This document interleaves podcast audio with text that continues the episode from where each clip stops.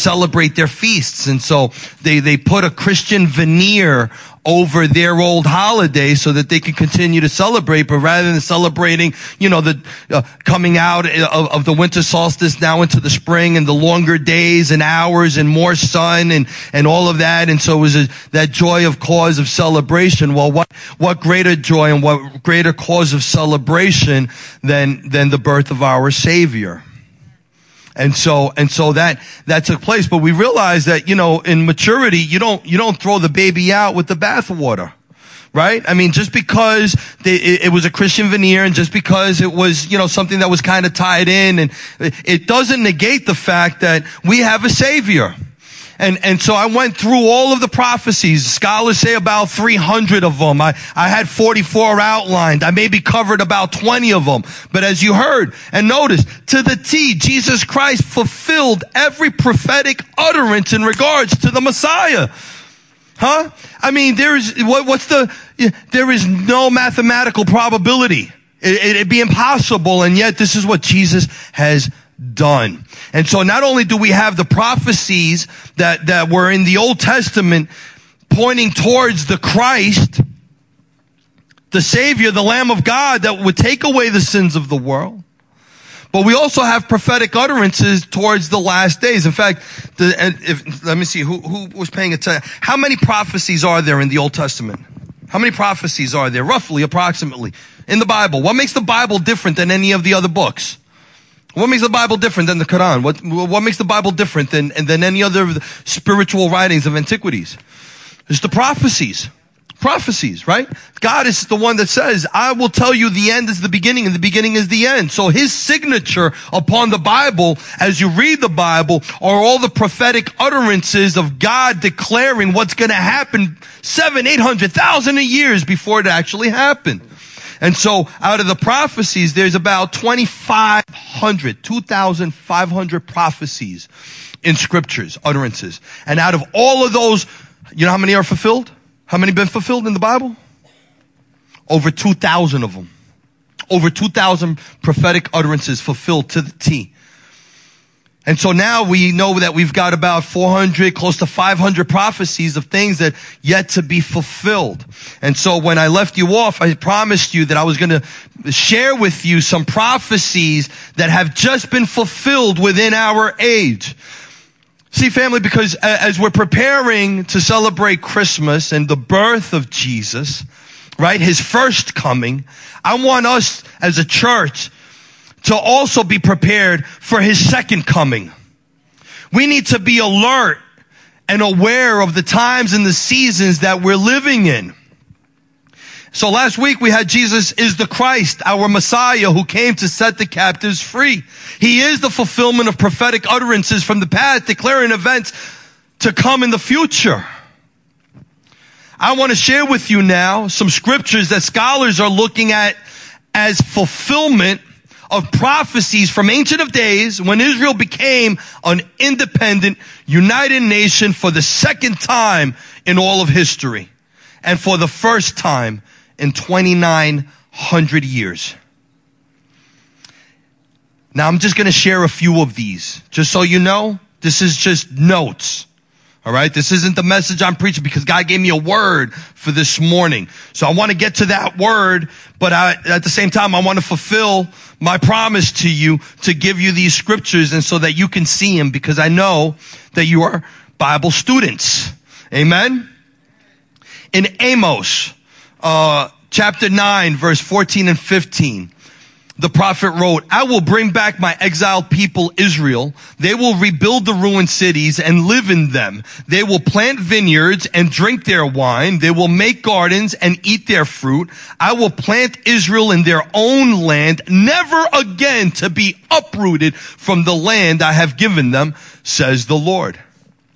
Now the prophet said that there would come a time when the exiles of Israel would again have Israel as their own land and that they would be up, they would never be uprooted again. Amos lived about 2700 years ago during a time when the people of Israel were forced out of their homeland by a succession of foreign invasions. Despite many centuries of exile, many Jews returned to Israel and reclaimed sovereignty over a portion of their ancient homeland. This Declaration of Independence in 1948 triggered a war with the surrounding countries which objected to the presence of a Jewish state on May 15th of 1948, the day that the armies of the surrounding countries invaded, Azzam Pasha and the Secretary General of the Arab League said, this will be a war of extermination and a momentous massacre which will be spoken of like the Mongolian massacres and the Crusades. Similar quotes were uttered by others during the war of 1948 and 1949 and during the two major wars that followed, and despite its tiny size, Israel prevailed in these wars, preventing its people from being uprooted again. And they have been in ancient times. Ezekiel 37, 10 to 14, many people, I mean, we sing the songs. Israel will be brought back to life. And so I prophesied as he commanded me and breath entered them. They came to life and stood up to their feet, a vast army then he said to me, son of man, these bones are the whole house of Israel. They say, our bones are dried up and our hope is gone. We are cut off. Therefore, prophesy and say to them, this is what the sovereign Lord says. Oh my people, I am going to open up your graves and bring up, bring you up from them. I will bring you back to the land of Israel. Then you, my people, will know that I am the Lord. When I open your graves and bring you up from them, I will put my spirit in you and you will live and I will settle you in your land. Then you will know that I, the Lord, have spoken. I have done it, declares the Lord. The prophet receives a vision in which Israel was seen as scattering of dried bones in a valley. In this vision, God tells Ezekiel that the bones Israel would be brought back to life, just as Ezekiel had prophesied about 2600 years ago. The Jews were brought back to the land and the country of Israel was brought back to life. Israel reestablished sovereignty in 1948, a mere three years after the end of the Holocaust during which Nazis killed about one third of the world's Jewish population. Check this one out. Isaiah. Isaiah. Hope you're taking note. Isaiah 66, 7 and 8. Isaiah spoke of Israel being born in one day. Check this out. Before she goes into labor, she gives birth. Before the pains come upon her, she delivers a son. Who has ever heard of such a thing? Who has ever seen such things? Can a country be born in a day or a nation be brought forth in a moment? Yet no sooner is Zion in labor than she gives birth to her children.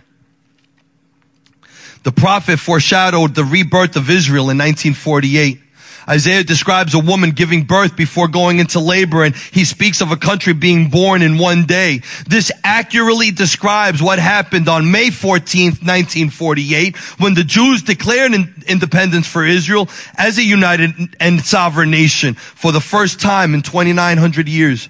During that time, the United States issued a statement recognizing Israel's sovereignty and only hours beforehand, a United Nations mandate expired, ending British control of the land. During a 24 hour span of time, foreign control of the land of Israel had formally ceased and Israel had declared its independence and its independence was acknowledged by other nations. Modern Israel was literally born in a single day.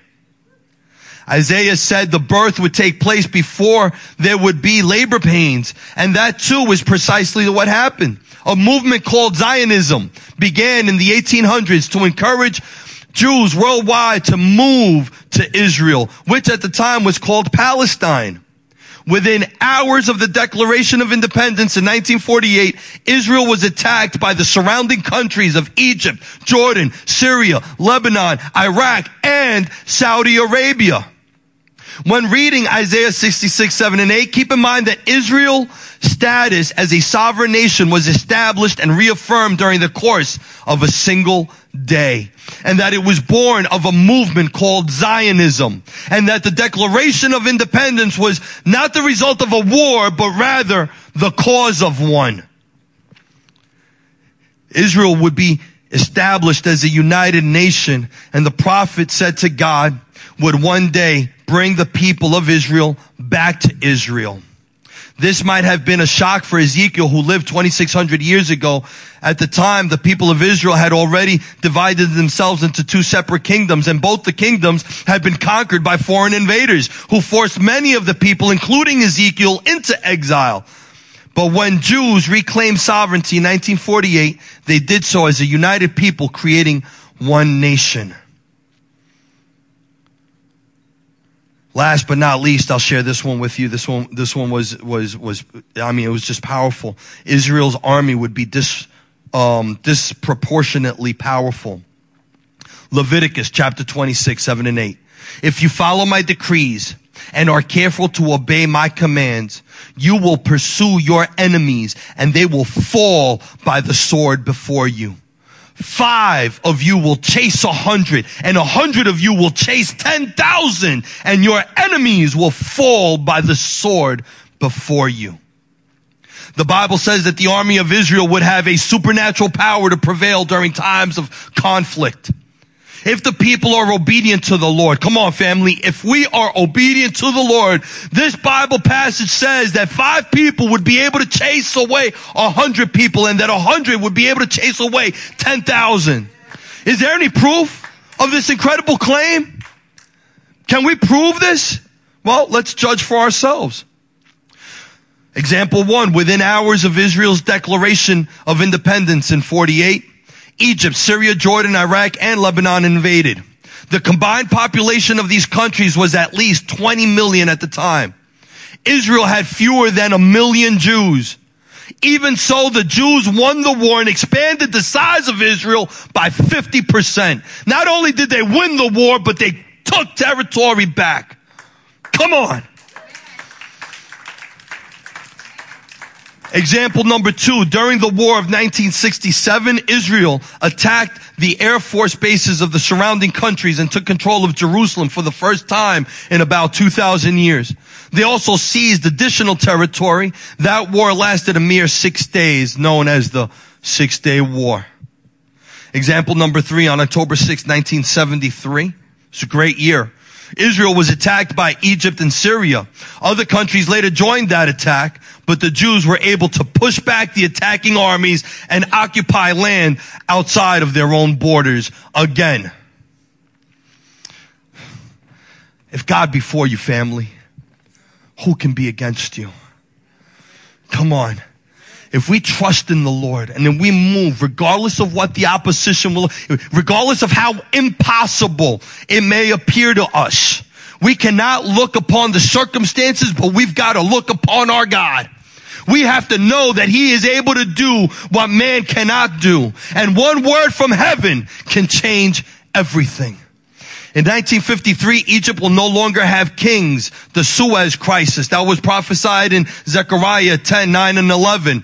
Daniel 5, uh, 1967 war will occur on the date predicted as in Daniel 5. And if you counted out the days, it happened in 1967 precisely within the mat- mathematical computations. Five Egyptian cities will be conquered by the Israelis. Isaiah 19, 16, and 18. Jordaniel will give up the West Bank uh, spoken of in Zechariah 12, 6. The West Bank Jews will go home back to Jerusalem. Zechariah 12, 6. All of this fulfilled in 1967.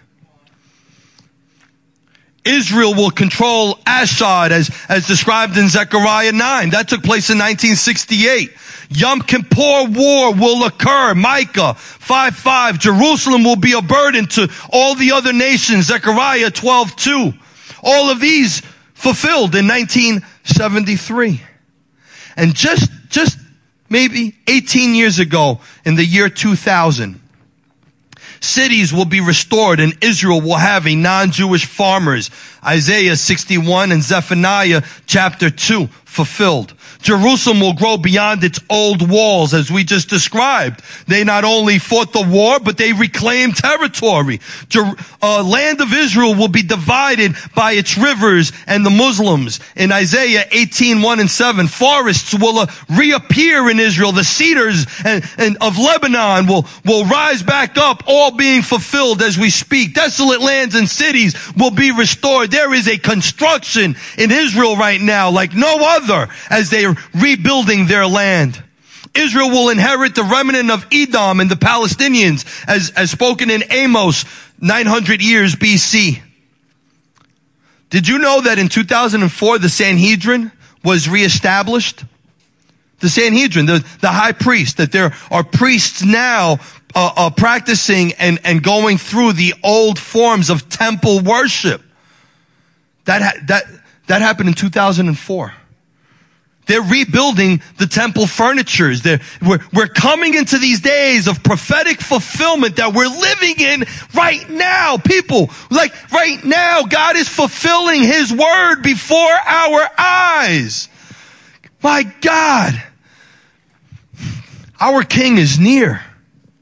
So as we get ready to celebrate our Savior's first coming, as we visit the manger and a baby that was born for our salvation, let us focus on and look forward to our King's second return.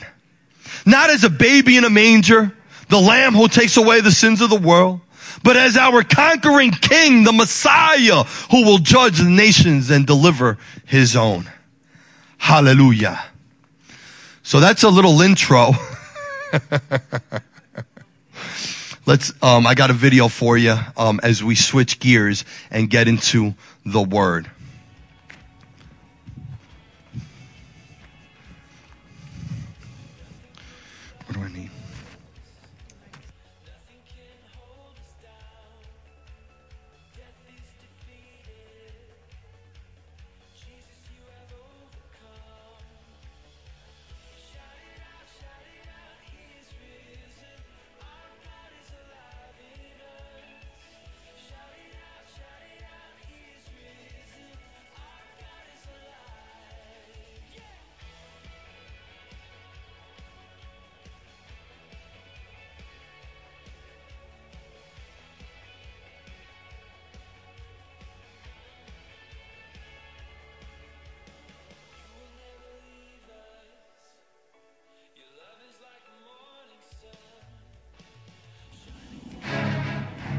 Thousands of years ago, a prophecy was given.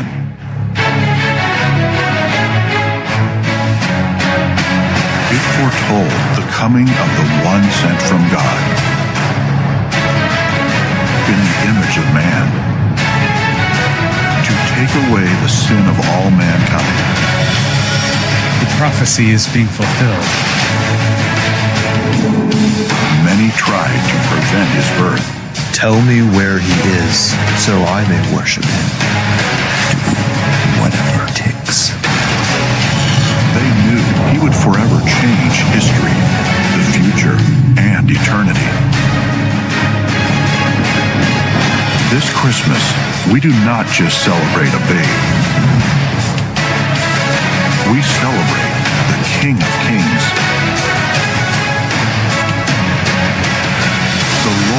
Lord. Jesus Christ.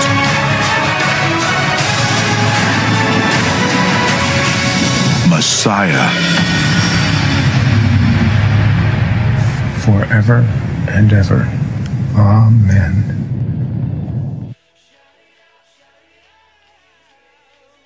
I just thought that was a really cool video to do the transition because it speaks of exactly what the Lord has been placing upon my heart. Amen.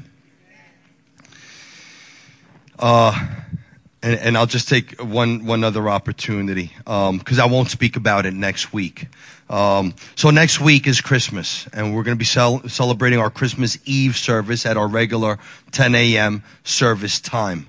And so I think there's a, a, a, program that the children are working on. I don't know. I'm just the pastor, so I'm trying to figure out what they're doing. But apparently it's going to be a special service. And so I'm expecting, you know, not only invitations, people, hey, why don't you, you know, it's Christmas. Why don't you come to church? You know, hey, you know, what a great opportunity to extend an invitation, right? And, and, and I'm sure that we're probably going to have a lot of creasters. You know what creasters are? Yeah, the people that only come to church at Christmas and Easter. So, so, so I'm, I'm assuming that we're going to have a lot of creasters next week. Um, and so, and so I, I, won't mention this. This is for you, the body. Um, we're going to be preparing for a fast, a 21 day fast in January.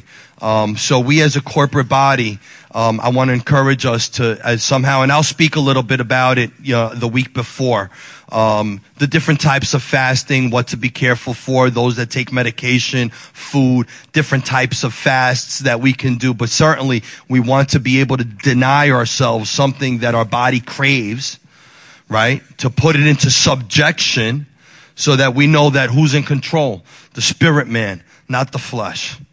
And so it's a time of recalibration fasting. It, it, puts things back into their perspectives. And I'm looking forward to that because I need, I need a soul detox. I need, I need to get myself back in, in alignment. And, and I'll be transparent in regards to saying that.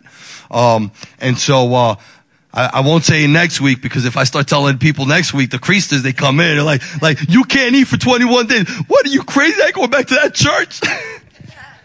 So, you know, this is for the mature body. We, we, we understand what fasting is and, and so I'll be teaching on it. I won't speak about it next week, but I want to mention it this morning so that you begin to kind of, you know, get your head in the game and prepare, um, and make plans as to how we're going to fast. Amen? All right. So, um, so I was at the dollar store. Eunice was at the dollar store. So there's a mom with a toddler and a teenager, right? And so they're going through the store and the, it's the busyness of, of, of the season and everything is crazy and nothing's in the shelf where it's supposed to be come on, who knows? Like, it's just, you know, it's the craziness of the season. And, and, and so the toddler is, is, is in the cart and it, whining and fussing and complaining and mom is trying to figure things out. The teenager really isn't helping much and trying to figure all of this out. And, and, and the baby keeps going and wants these glow sticks and these glow sticks. And, you know, so finally, just to get the, you know, she had every intention of, she was going to pay for him, right? So just to keep the child and calm him down, she, she grabs it opens it up and says, fine, here, here, here, here, here. And she gives the kid the glow stick, right? And so she opens up the package and gives him the glow stick.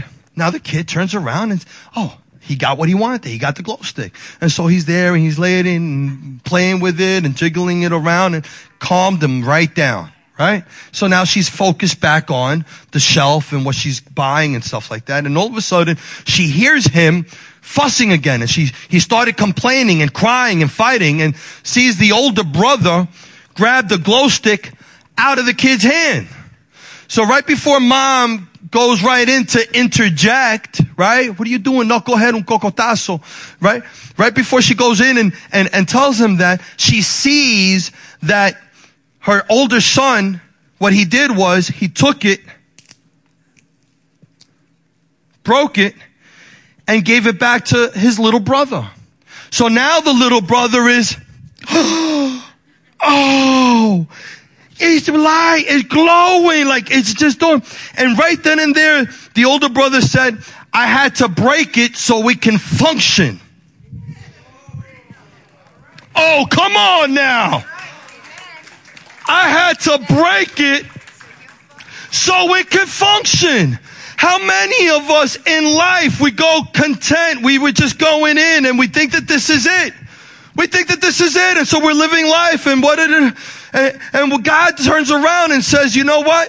There's sometimes I have to allow a little breaking to take place in your life so that then you can begin to operate and function the way I designed you to function. But if you don't go through the breaking process, then I can't turn around and shine my light inside of you. Wow. I said, God, man, the amount of times that I've been broken before you. And every time that I've been broken, you've brought me into a better place. You made me just that much more stronger. Didn't realize the, the, the, the weight that this would cost. But as I look back in life and I see all of the knucklehead moves and all of the mistakes that I've made or, or all of the bondage that I've been in, unless God would have allowed me to go through that and allowed a breaking process to take place, then we wouldn't be where we're at today. Allow God to bring you through the breaking process. It has to happen. Because if we avoid it, if we dodge it, then we'll stay always. But inside of us will always be the potential to be His light. Before you go today, uh, I, I Make sure you stop by the hospitality because I'm giving you a glow stick. You're taking one with you. That's my sermon illustration. Let his light shine through you. Allow yourself to be broken. And sometimes you just have to break it to make it. Come on, look at your neighbor and say, break it to make it. You gotta break it to make it. Oh man. Here's, here's, here's another, here's another, uh, uh, um, illustration, the same exact illustration. We're going to bring it right back into, into Christmas in the second chapter, the ninth verse of Matthew. It's recorded in the gospel. When they heard the king, we're speaking about the Magi's, the wise guys, the epiphany, right? When, when they heard the king, they departed and behold, the star which they had seen in the east went before them till it came and stood over where the young child was. That was the marking point. When they saw the star, they rejoiced with exceedingly great joy. There's an emphasis there. And when they had come into the house, they saw the young child with Mary, his mother, and fell down and worshiped him. And when they had opened their treasures, they presented gifts to him gold, frankincense, and myrrh.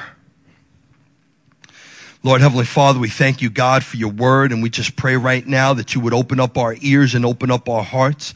Even as you provided this illustration this morning, I pray, God, that whatever brokenness we may carry, that you would utilize it, oh Father God, to transform us into the creatures you created us to be. We ask this, oh Lord, in Jesus' name, amen and amen.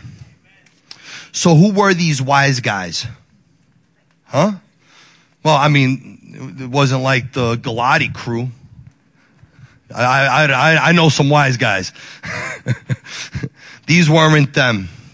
And, and if we did a little study, um, uh, around them, I, we gotta, I gotta tell you that there's a lot of speculation in regards to the Magi's or the Magois. And in the Greek was the word that was translated to, to speak of these three men. And, and we know that they came out of that Babylonian Persian Empire. That's, that's where we have our historical writings that points back into this moment of time.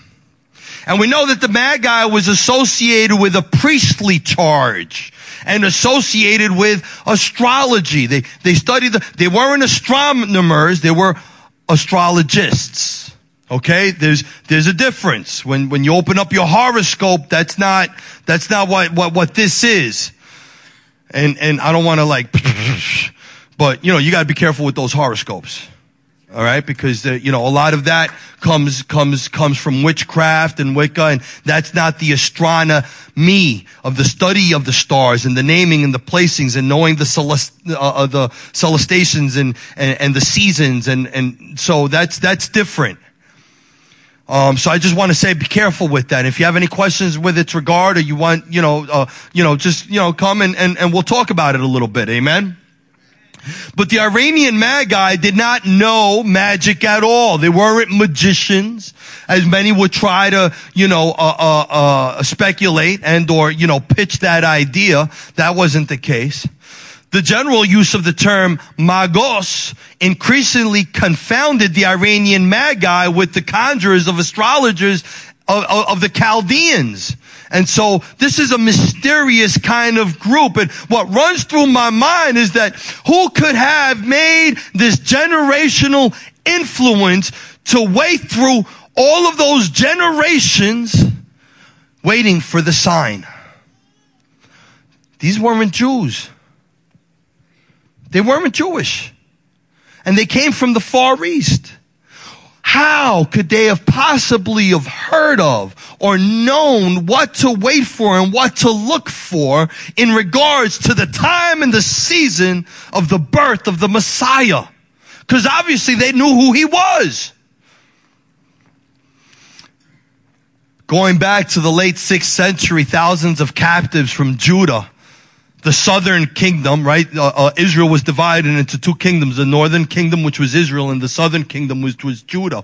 Israel was taken captive first. Judah had a little bit more time, but ultimately in the late sixth century, they all, they also were taken as captives. Um, into, into slavery between 605 and 582 BC.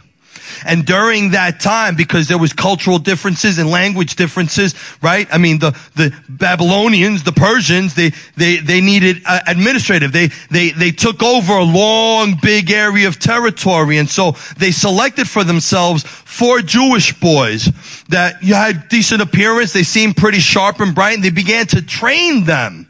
They began to train them uh, to do administrative stuff on behalf of their kingdom, to serve as liaisons between them and their slaves. I don't know if you've ever heard of Hananiah, Mishael, and Azariah. Three Jewish boys in fact, one of the things that they used to do in order to reprogram was that they would change their names. And so they changed them, their names from the Jewish names to Persian names. And so they called them Shadrach, Meshach, and Abednego. And these three Jewish boys, along with Daniel, became an influence amongst their enemies. It doesn't matter where you're at, family. If you're standing for the Lord, God will turn around and utilize you, even amongst those who you think are your enemies. And the influence, the way they lived, the fact that they wouldn't bow knee, the fact that they had a certain level of character and integrity, they had a moral code by which they lived by, is the very reason why they were selected amongst all of the other slaves that turned unto other gods. It's believed that the influence of these young men who were slaves, prisoners, who served the living God imparted to the Persians the prophecies of Yeshua. And so in their conversations, they were able to put them on. Yo, now this is what's going to happen.